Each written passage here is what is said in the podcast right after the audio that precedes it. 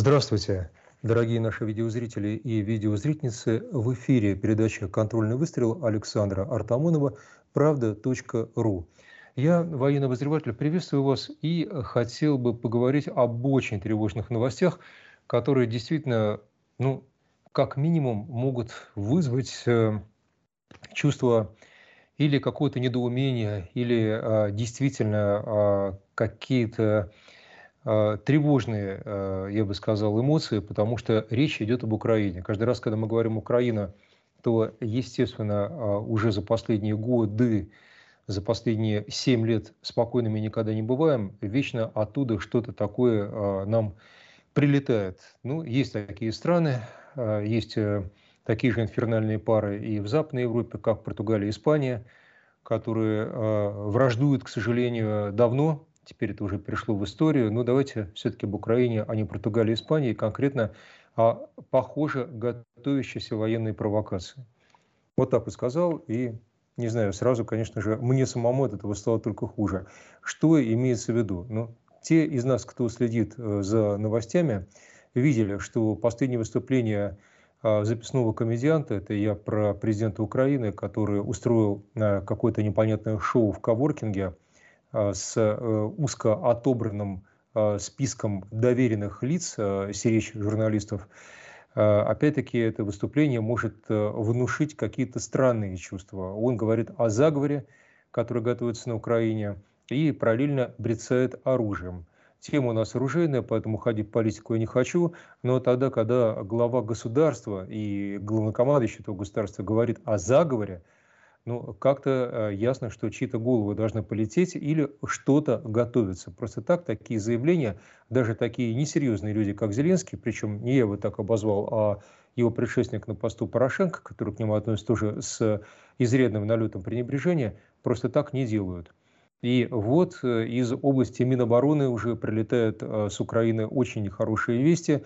Это, во-первых, о боевом использовании Байрактара, казалось бы, проба пера, но эта проба пера подтверждена, а, к сожалению, депутатом замечательной партии господина Зеленского «Слуга народа». Это Игорь а, Копытин, потом после этого выступает вообще военный человек Кирилл Буданов, и а, в качестве главы ГУР, Главного управления разведки Министерства обороны Украины, заявляет, что да, было боевое применение «Джевелин», ПТРК, а потом после этого опять-таки говорится еще раз о Байрактарах, и тут же выступает а, у нас а, президент Турции буквально а, сегодня и заявляет, соответственно, 28 числа, прямо смотрю на часы, даже 29 о том, что он готов быть голубем мира для того, чтобы примирить всех, Украину, Россию, Донбасс, наверное, имеется в виду, всех подряд – ну, тогда, когда такие люди, как Реджеп Тайп Эрдоган, предлагают себя в, в голубей мира,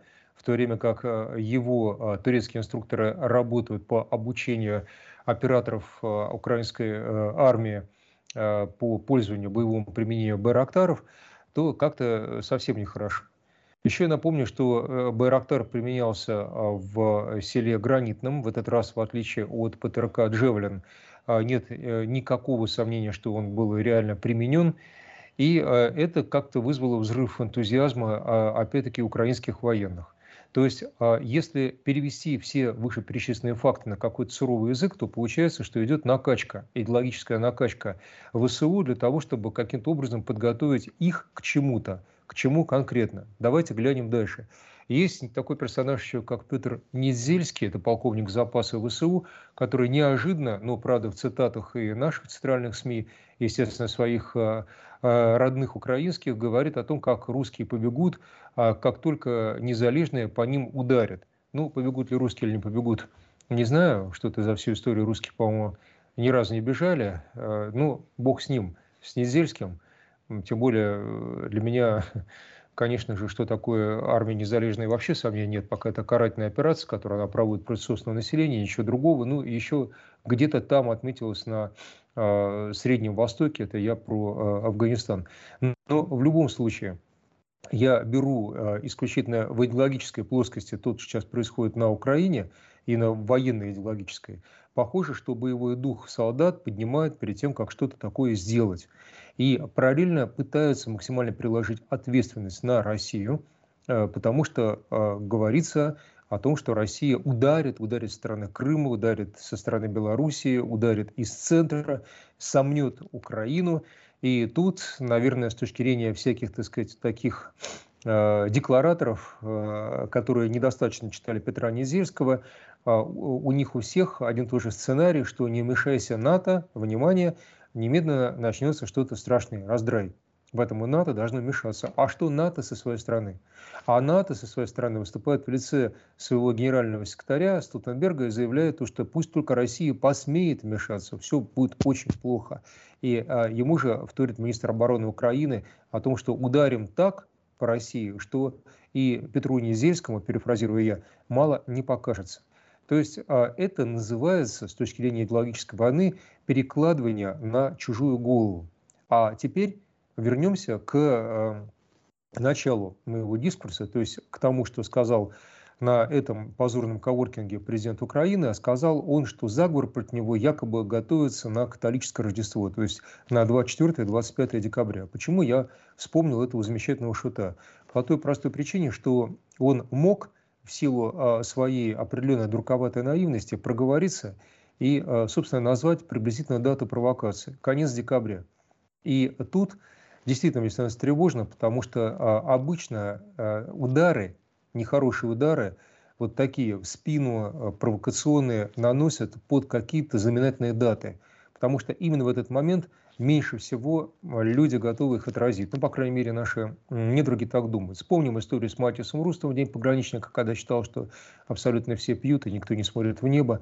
А, много таких примеров, или какие-то символические даты избираются, как для а, немцев это было 22 июня, день германского огня по их неоязычной мифологии. В общем, конец года, католическое Рождество, Новый год вроде подходит, потому что все а, будут э, достаточно не в боевом состоянии, и вот в этот момент что-то да произойдет. Я беру, все-таки не заглядывая в карты Генштаба, которого, естественно, доступа не имею, Генштаба Украины и НАТО имеется в виду, а, я беру возможный сценарий. Но возможный самый-самый тяжелый сценарий, потому что все остальное пусть нам покажется подарком. Исхожу из того, что просто так войска на границе не копятся, пропаганда а, для наступления не ведется, как просто так не выдавали шнапс или а, наркомские 100 граммов, иначе как перед атакой. И получается, что весьма-весьма нехорошо. Еще могу к этому присовокупить вести из ДНР.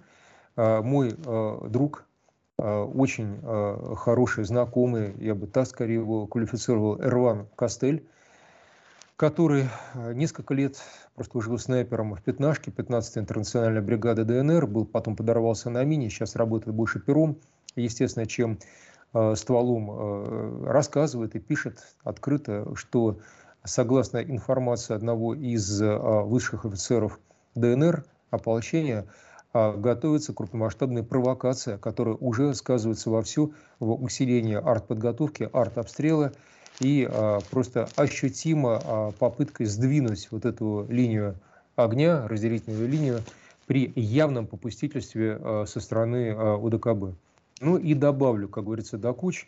Смотрите, сколько фактов из разных плоскостей прилетает. Это опубликованное Сергеем Лавровым заявление о том, что Минские соглашения фактически э, дезавуированы. Это не его заявление, это переписка, которую он вел, э, возмущаясь непосредственностью позиции западных канцелярий, конкретно Франции и Англии. И э, становится ясно, что фактически все вышли из Минских соглашений Украины, и это самая нормандская четверка, по крайней мере, не Франция, не Великобритания, не считают необходимыми эти соглашения соблюдать. Что это означает? Это означает, что в принципе можно ожидать именно тех самых военных действий. Вот факты, их много, и все они складываются в одну весьма и весьма неприглядную картину. Теперь давайте подумаем, чем Украина конкретно может ударить. К сожалению, а, она действительно имеет возможность ударить а, при помощи и беспилотных систем, пока их мало. Напомню, что было закуплено только 12-14 э, единиц. Мало того, они еще не куплены все, просто на них под, подписан твердый а, так называемый контракт или, скорее всего, меморандум со связующим эффектом. А, кроме того, Украина, естественно, есть весь набор и ствольной артиллерии, и самоходных а, арт-установок, и, естественно, танки еще с советских времен, действительно серьезная танковая сила, и т.д. и т.п. Есть авиация. И пусть эта авиация фактически незначительна, но если она будет действовать при поддержке НАТО, вот это будет действительно тяжелый вариант. И э, он тяжел тем, что э, ополченцам в данном случае не справятся. То есть если вся эта армада насядет на ополченцев, то у нас, к сожалению, в ухудшенном виде повторится проба пера от восьмого года. То есть имеется в виду тогда, когда грузины шли в первой линии, а сзади шли инструкторы НАТО, и, в принципе, опирались они на всю королевскую рать. Тогда мы отбросили агрессора и смогли защитить, защитить Осетию. Теперь нам надо защищать ДНР. Но тут получается, что в восьмом году Осетия объявила фактически свою независимость, а мы защищали даже настолько, не столько независимость Осетии, сколько э, собственный контингент, который оказался под ударом белые каски. В данном случае нашего контингента нет, но там есть наши граждане. И э, те стратегии, которые нам сейчас решили поставить шах, а похоже э, совсем на то, они исходят из того, что э, так или иначе эта ситуация ударит по ситуации внутри России, то есть уже по внутриполитической ситуации. То есть они могут, как на Трояне, э, миновав Донбасс или при помощи Донбасса, разгромив Донбасс, войти э, идеологически точно внутрь России. Потому что если мы останемся в стороне, то это будет полный подрыв ныне действующей власти. Если мы вмешаемся, это называется вилка в шахматах, то в любом случае а, мы попадаем на санкции, на, скорее всего, отказ от Северного потока-2, на тяжелые последствия для экономики и неясные а, шаги со стороны наших традиционных союзников, такие как Китай и как многие другие страны. Может быть, даже как Турция, которая имеет какие-то свои собственные виды на Украину, судя по заявлению Режепа Таипа Эрдогана, не просто так я его привел. И тут э, понятно, что используя Украина классические виды вооружения – у а, армии Донбасса, точнее у ополчения Донбасса и ЛНР есть э, шансы справиться и повторить э, Дебальцево, если будут использованы расширенные возможности современных армий, а похоже именно на это намекал Владимир Владимирович Путин, когда говорил о поставке на Украину современных видов вооружений, то тогда у повстанцев очень мало возможностей справиться с такой ситуацией.